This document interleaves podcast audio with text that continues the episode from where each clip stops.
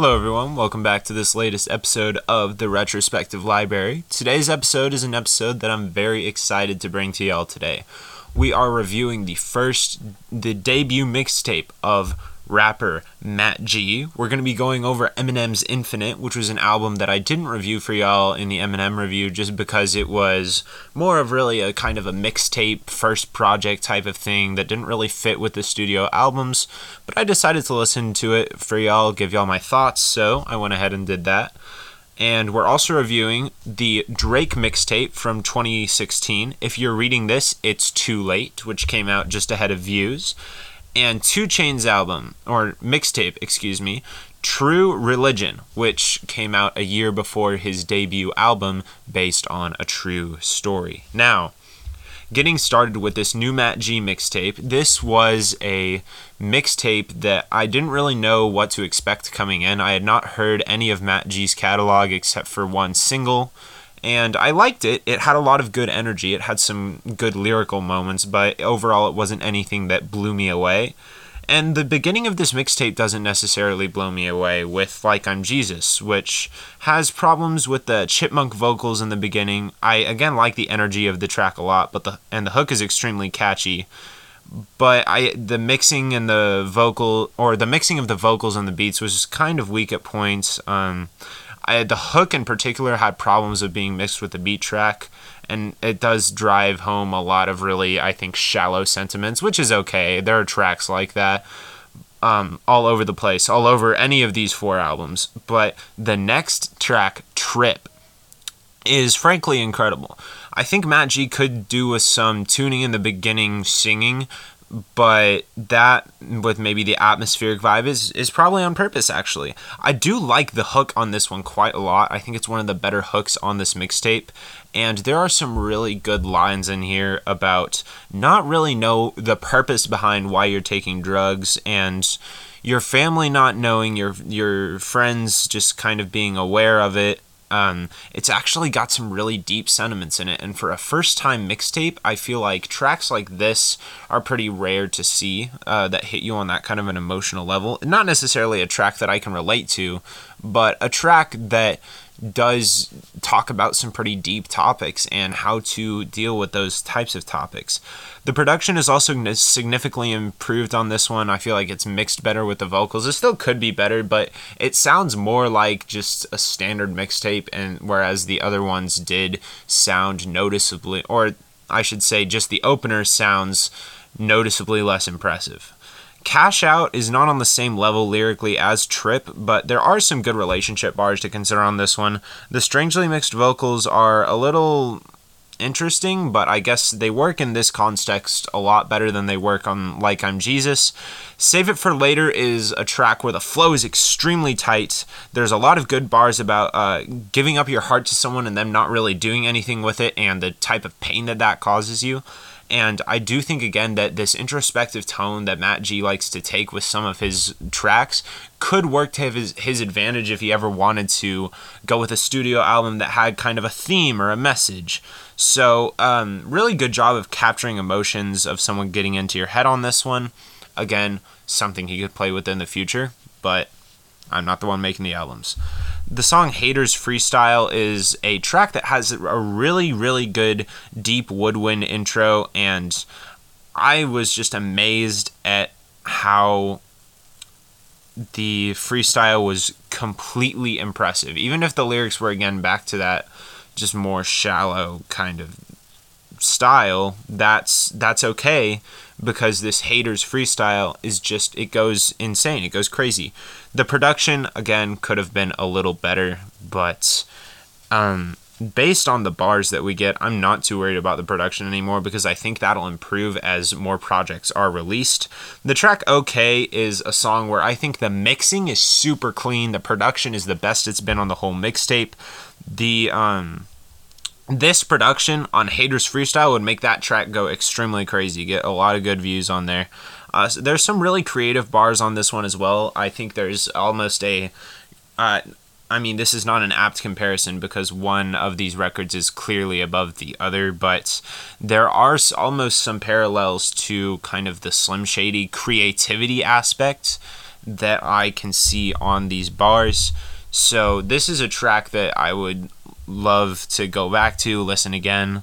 Uh, that and I think Trip are probably my two favorites it does um, get off to a little bit of a weird ending and somewhat a disappointing ending with changes where some of the bars on this song are extremely shallow, but again, the good production makes up for it. So, overall, for a first mixtape, I feel like Matt G has produced a very good, very listenable piece of work. This is a very tight track, it's only 18 minutes long, which I feel like does work against it because if there were if there were more substance bars like on Trip or Cash Out, if there was more of that, I feel like that would make this not only more listenable but more likable. I feel like it does lose some of its likability when you get into some of the more shallow parts of Hater Freestyle or Like I'm Jesus, which I actually feel to probably be the worst track on the record. But this has a lot going for it, like I said, and I am excited for whenever a debut mixtape drops. For right now, all of Matt G's content is on SoundCloud, but who knows? It could be released onto other platforms in the future, which I would definitely enjoy. So, next up, the track Infinite, Eminem's first studio album. This is credited as a studio album, uh, this was basically the album that got everything started, that got Slim Shady LP so popular. Eminem was literally selling copies of Infinite out of the truck of his car at one point. So you can imagine the place where Eminem is. He this uh, comes at a time where he's about to have his first daughter, and he's still married to Kim Mathers, which is why you don't hear references to her name along with screaming sounds and death and all that strewn all over this record like you do on Marshall Mathers LP, or certainly some of the later LPs like Encore or Relapse, where it's done very sloppily. But this still does have some pretty good relationship tracks in it. Uh, for instance, the back jealous track "Jealousy Woes 2, which is actually the outro, but I feel like would have worked better in the beginning of the album. Talks about Eminem coming home every night to an ungrateful family after all of the effort that he's tried to put in to make his dream come true and make his music popular. And at some point, that's a very relevant message because you have to balance being a a musician or being any type of artist really that has to kind of work to put out your content and build up your brand, you have to rationalize that with the fact that um, you're not going to be living a very wealthy life for the first part of that. It's certainly not going to be a very glamorous life. And so I feel like balancing that life with being a family man and having to support people, dragging people into your dreams and what you want. It, there is an aspect of that that is very questionable that you could say, wow, I don't think Eminem is giving himself enough of enough criticism for the fact that he's putting his family through this. This newborn daughter that's about to be born into the world, Auntie Kim, that I feel like is something that gets a little lost on this track. That if it was incorporated, I would have really enjoyed. Uh, there are some hints on what would be on the Slim Shady LP with songs like Backstabber, which has some of the most creative lyrics on the record. I also found 313 to kind of be that have that same creativity some of the weaker tracks on this album are Tonight, which is sort of just a I see as a B level version of 313. Maxine, which is about a uh, girl, just an Eminem love interest. And while it is refreshing to hear about a love interest that isn't Kim and for her not to die at the end, it's a little shallow and it's a little hard to listen to. I don't think Eminem pulls that particular brand off very well. I think whenever he's trying to be touching, whenever it's about his mom or his siblings, it's working extremely well, or about his daughter. Anytime he tries to get cathartic about ex- experiences with his wife, it's really cringe inducing. Because even with his mom where there were bars like cleaning out or songs like cleaning out my closet where eminem clearly held a lot of anger towards his mom or the song marshall mathers where he talks about oh my mom sued me for 10 million dollars. She must want every dollar for every pill i've been stealing under her mattress. I mean there was a lot of resentment there and there was certainly a lot of anger there but not only could you say it was founded on good reasoning, but Eminem certainly wasn't throwing out lines about wanting to kill his ex wife on uh, those types of tracks. So it does feel like it's coming out of a more awkward place when he's talking about Kim. But we're going off on a little side tangent. That's not what this record is about. Overall, Infinite carries a much less purposeful punch than the other albums do. Every other album seems like it has some focus or some structure. You know, Relapse was all about talking about his drug addiction, Recovery was about getting his crap together. Marshall Mathers LP2 is trying to follow the greatness of the first one and rebuild the Eminem brand. I mean, everything has a everything had a purpose for Eminem.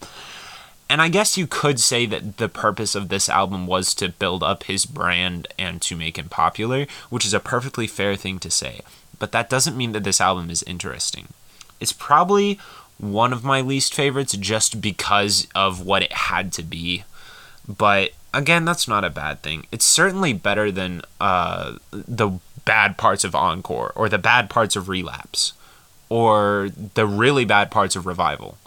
So it's Eminem with a strong lyrical game, but with some really cringeworthy bars here and there and some really, really crappy production, which is fine. That's what you're you'd come to expect on a first record. Now, moving on. If you're reading this, it's too late. This is a mixtape by Drake. It's about an hour and 10 minutes long, so it does feel its length. Every Drake project does feel its length, no matter whether you like it or not. And if any of y'all did listen to that Drake retrospective, I talked a lot about how Drake has a very repetitive style and he doesn't really come up with anything new. And anytime he's uh, talking about some emotional relationship song, it's being framed in a way where Drake seems manipulative, he seems unlikable, and I don't enjoy listening to his music. Now, that said, he does a very good job here of making this a lot more likable. I think that Drake's rapping is on point to the to the extent where it was on the best parts of Scorpion, which we kind of talked about with Nonstop and the intro track, which I'm forgetting the name of right now. But this is Drake at his peak. Right off the bat with Legend, Drake discusses his increasing fame in the rap game, which is pretty and catchy pretty catchy and I would say unique from his other intros, even though they have been about the same thing. I find this one uniquely likable just because I feel like Drake was starting to build a little self awareness at this point, and that helped this kind of an, a fame based intro sound a little less shallow. Uh, for energy. Or, and I do like the barbershop quartet vocals that come in at the end of that track. I feel like it adds a lot to it. On the song Energy, the piano notes certainly bring a mysterious energy. And this is sort of uh, I Have So Many Enemies track by Drake, which is on all of his albums. I think there's a really poor one on uh, Certified Lover Boy. But I keep thinking with these tracks, how many enemies does Drake actually have? By this time, he's a multi-billionaire, and I know about there's that whole beef with Pusha and and Kanye and Meek Mill, but what about what about Travis? What about Young Thug? What about Future? What about all these artists that Kanye always brings onto his projects? Like you buried the hatchet with Kid Cudi on Certified Lover Boy. I don't think you have all that many enemies. So that is something that's always bothered me, but for this one, it didn't bother me quite as much. Probably because Drake is bringing an intensity that I don't really feel with most of the other albums. Certainly, I do feel it with um, some parts of Nothing Was the Same, some parts of Scorpion, even very select parts like on Fair Trade with on Certified Lover Boy. But really, with this album, Drake is either bringing enough intensity to the tracks where you can totally forget about the lyrics, which is pretty much what you need to do with any Drake album, or he's actually singing or rapping about very meaningful stuff. And there's one, I'm trying to find it right now, where I feel like he does this particularly well. Preach where PartyNextDoor's feature starts out with kind of an absolutely disastrous auto-tune mess, but improves, and the song does run a little long with the instrumental. I think it might have actually, no, it was Wednesday Night Interlude. Both of these tracks together actually feature a much more introspective Drake, and even though it's that atmospheric kind of chill beat track that we've come to expect, it's it's pulled off so much better on this on these two tracks.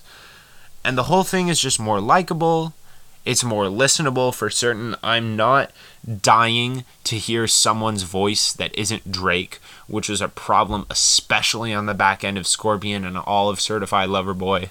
So that's good that we've kind of moved away from that. Now and Forever is a track that I also really enjoy. The chants in the background combined with the hammer against the metal is a combination that I don't think would have really worked, but it does here miraculously. That's kind of all I have. Oh, also, Jungle is probably the best Drake song ever recorded. I'm not going to say anything more about it. Y'all just need to go listen to it. It's it's everything Drake wants to do right, done right in one specific moment. He's never done I think the closest he got to doing this was his Paris song in 2013's Nothing Was the Same. Other than that, he has not pulled something like this off ever. So, the last um, track that, or the last record that we're going to be reviewing is True Religion by 2 Chainz. And I will admit, this one bored me probably more than any other 2 Chainz' album and ever has or probably ever will unless I decide to listen to more 2 Chainz mixtapes. Clearly 2 Chainz kind of reached a peak with his more silly bars on uh, Boats and Boats 2 because some of these silly bars that worked so well on True or Boats and Boats 2 just aren't really working for me here maybe that's because he's trying to use some of the weaker parts of what he would use on Pretty Girls like trap music to support the the some of the worst bars here. But there are some very good moments on this album. I'm not going to say that there aren't. Wreck with uh, Big Sean, which is a new inclusion to the anniversary edition, is a really good track where Big Sean definitely carries the load. I would say that Big Sean also carries the load on the song KO, which starts out as more of a love song with a slower melodic beat, which isn't something that you get usually from 2 Chainz. But I feel like Big Sean helps um, lyrically and with his flow on this on this uh, track a lot. I feel like my only problem with Big Sean and 2 Chainz though together is that I just am so much more interested in what Big Sean is saying than 2 Chainz. Not necessarily because I like Big Sean better. I think that honestly they're at about the same level for me as far as my favorites, but 2 Chainz just especially in these first few mixtapes and albums didn't really have anything to say and Big Sean definitely did which I feel like is a problem when your passive entertainment beats aren't working as well with your silly lyrics. So it was a refreshing change to have.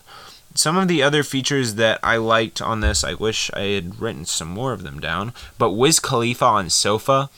Uh, Wiz far outperformed 2 Chainz on this track. It's basically a far more energetic stoner anthem.